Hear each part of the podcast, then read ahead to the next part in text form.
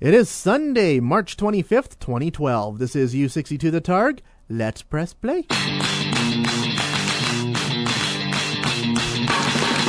As we say in the radio business, if you put that on the radio, people will listen to it. All right, here it comes. Anyone who isn't dead or from another plane of existence would do well to cover their ears right about now.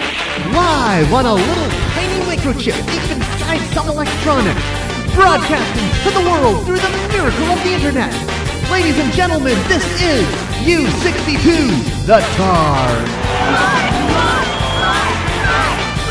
Now your host, a man with a lifelong dream of getting paid to do this, Mark Kappas. On this week's show, it's a new origin for the Ninja Turtles, goodbye to the submarines, and some spoilers for Doctor Who. It's episode 5.18 The Adventures of Snurkles McGee. So sit back, relax, grab yourself some warm root beer and a towel that's oh so fluffy. U62 the Targ. You're in for something special. Enjoy the show. Good afternoon, ladies and gentlemen. Mark Cap is here with this week's episode of the Targ. And let's get to it, shall we? Let's take a minute to talk about the biggest news to come out of the internet this past week. Michael Bay. Apparently, it wasn't enough for him to have his way with one beloved franchise from the 1980s, Transformers. Now he's about to have his way with another one. Our story thus far. A couple years ago, Nickelodeon, the massive children's network in the United States, which has kind of become the label for all of Paramount's kid stuff, they bought the entire Ninja Turtles franchise, lock, stock, and barrel. Everything Ninja Turtles related, now owned by Nickelodeon. So, as part of their big TMNT relaunch, they announced a brand new Ninja Turtles movie. It's locked in for a release date of December 2013. And Michael Bay is producing it. Everything seemed fine so far until earlier this week, Michael Bay was giving some kind of presentation and he let slip one of the changes they're making to Ninja Turtles for his new film. That one change, they will no longer be teenage mutants. Now the Ninja Turtles are going to be aliens. What the fuck? Why is he making this completely pointless change to Teenage Mutant Ninja Turtles. We all know the origin. We were there in the late 80s, early 90s when they were popular. They were four turtles in the sewers. They came into contact with radioactive ooze, and that turned them into teenage mutants. And then there was the rat there who knew all the martial arts that took care of the ninja part. That's how it works. Why are they changing them to aliens? It is one of the most pointless changes in the history of pointless changes.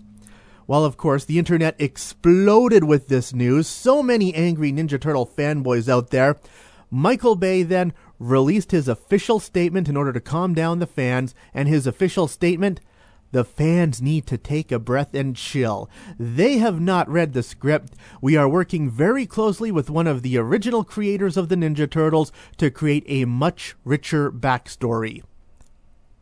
I'm sorry, dude. The Ninja Turtle backstory was already rich enough before you had to go and do this. I tell ya, why the heck are they making them into aliens? It just, it, it just makes no sense. That's like saying Batman is from the planet Krypton. It's as big an alteration as that. So just, ugh, I don't know. But still, Christmas Day 2013, when the movie comes out, I will probably be there to see it because, like a lot of gawkers, I love a good train wreck. Let's get to some music, shall we? So, also this past week, one of my latest obscure film scores arrived in the mail. I got the complete uncut Star Trek 6.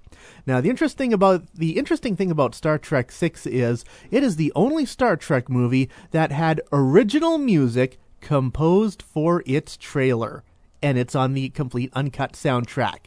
So here's the original trailer music for Star Trek 6 on the Targ.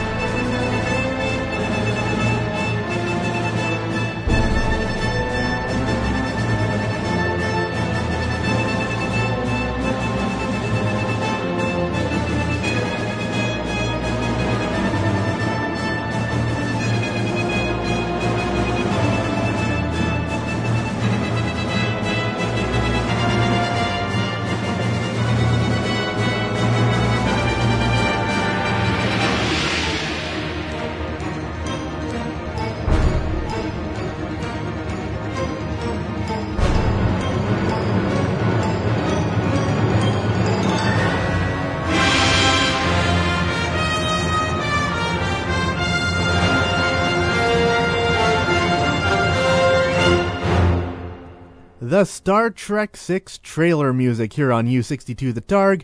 Good afternoon, Mark Cap is still here with you. Again, you know, Michael Bay is just completely messing up Teenage Mutant Ninja Turtles, and now another big part of my childhood is going away forever. It was announced this past week that West Edmonton Mall is getting rid of their submarines. Yes, well, I was that. Let me gather my thoughts here. I wish I could say this was coming as a surprise, but really, it's not. Uh, the pro- the uh, submarines haven't turned a propeller since about 2007. They just kind of parked them there in the uh, underwater lake, and they've just been sitting there, kind of gathering moss, rusting, and stuff like that. So, of course, this is something its time has come. Apparently, getting these submarines out of uh, the West Edmonton Mall Lake is going to be quite the endeavor. They even had to bring in a special underwater salvage team from Vancouver to do it. So that is currently underway. They are very carefully dismantling the submarines, cutting them up with a blowtorch, and then they will be sold for scrap.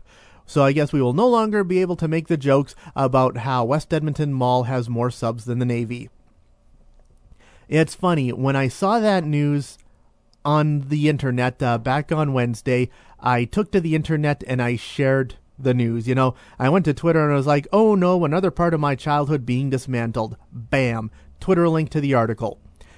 And then right away, almost immediately, I get a tweet from an Edmonton Journal reporter. And he says, Hey, Mark, saw your tweet. Care to share your thoughts for an article I'm writing? And I was like, Sure, of course. So I shared my thoughts about the West Edmonton Mall submarines. You know, going to West Edmonton Mall when I was a kid, you know, it was easy to avoid all the other attractions. You know, Galaxyland, it's kind of away in the corner. Same thing with the World Water Park. So if you got kids and you don't want to spend a lot of money, it's easy to avoid those parts of the mall but you could never avoid the submarines. The way they are parked right there in the middle of the mall, you have to acknowledge them. You have to walk around them. So, of course, we'd see the submarines, and I'd always go, Mom, Dad, can we go on the submarines? And they'd say no, and then we would be sad, and then they would give us a penny to throw in the lake, and we'd try to hit a submarine, and that would make us happy. Ah, yes. The only way I kind of ever rode the submarines was vicariously through the book Code Red at the Super Mall. Eric Wilson, he wrote all these uh, mystery novels for kids in the late 80s, early 90s. Each one took place at a famous Canadian landmark. The one that took place at West Edmonton Mall was called Code Red at the Super Mall. And in that book, he makes the submarine ride sound very dynamic, almost like the Jungle Cruise at Disneyland, with very hyperactive tour guides just all pointing out, oh my god, look at the fish, blah, stuff like that. Who knows, maybe when the book was written in 1986, back when the submarines first opened, that may have been what it was like. But when I finally got to ride the submarines in 1990, it was not like that at all. Yes, 1990 was when my parents finally caved and took us for a ride on the submarines. And you know, I remember going on them with uh, my brother. We were fighting. Do we want to sit on the left side of the sub where we would be staring out into the open water, or do we want to stare out the right side of the sub where we would be staring at the wall of the lake? So, of course, we decided to sit on the left side and look out into the lake. But what we didn't know then was on the right side, inside those walls, they had all kinds of aquariums there with all kinds of fish. So you could see all these fish under the water. In fact, the Santa Maria, it's actually the top of a very large aquarium inside the lake. How messed up is that? So there you go. And it was nice. And that was the first time I rode the submarines. The second and final time was back in 2003. I took my niece and nephew on it, and they liked it, but yeah, I could see it was starting to show its age. So the submarines, a treasured part of West Edmonton Mall, now to be a part of history. Everything's better with Mark Kappas. Crime has gone down, productivity is up, and ratings for Doctor Who are through the roof. Mark Kappas on U62, The Targ.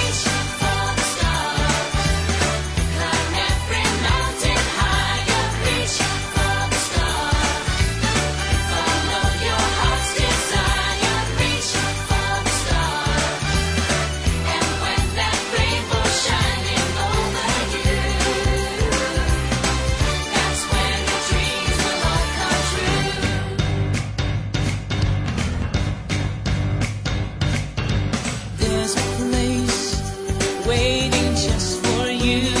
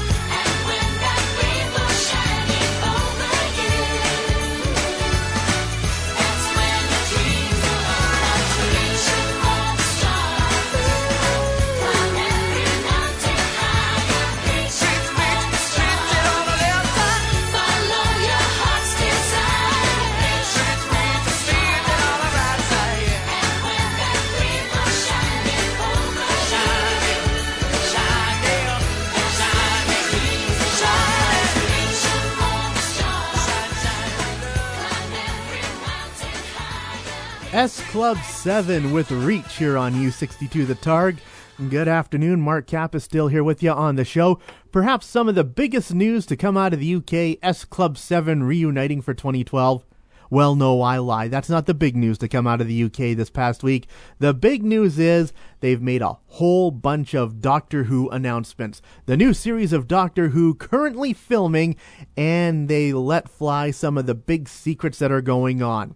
Now, I do know I have some friends and some listeners who are trying to remain spoiler free for the next series of Doctor Who. So, you know what? I'm going to give you one chance now in order to turn away from this podcast. If you shut it down now, I will not be sad. I will give you five seconds of silence for you to decide whether you want to turn this off and walk away or hear some of the news on Doctor Who, okay? The five seconds of silence begins now.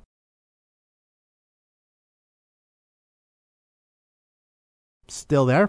Okay, the new stuff for Doctor Who. First up, they have announced who the Doctor's new companion is going to be played by.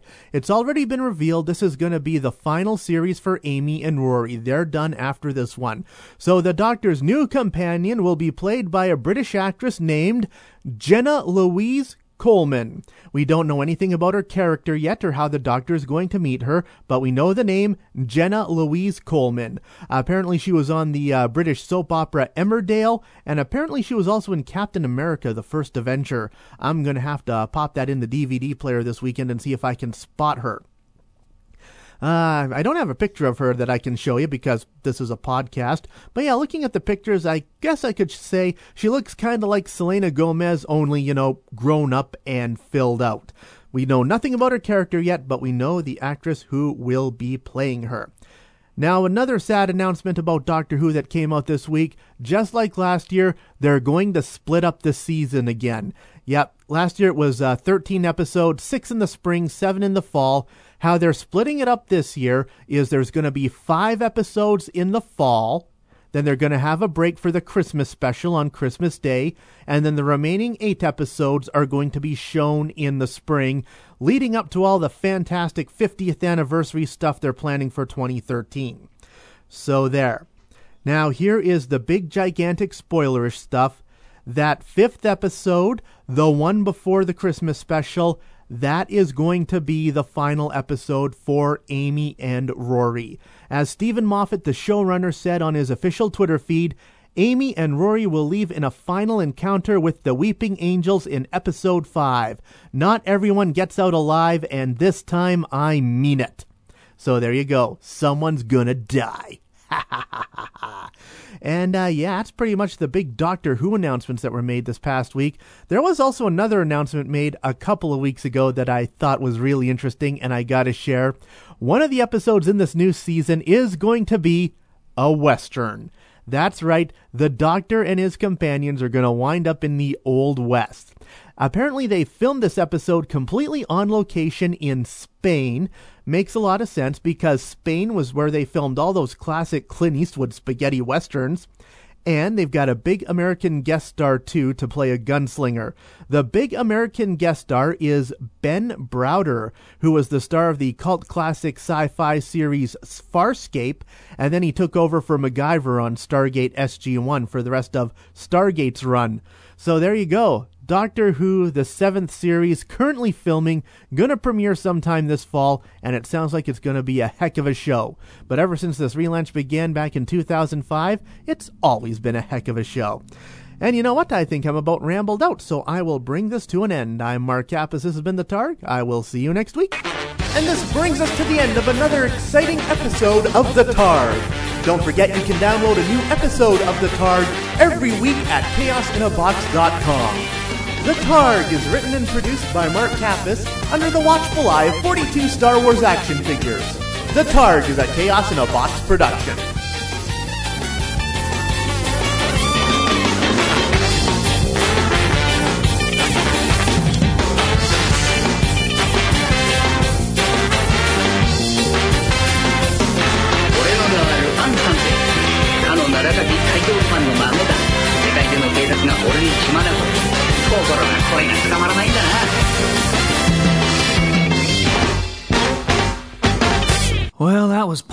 Pointless. Yeah.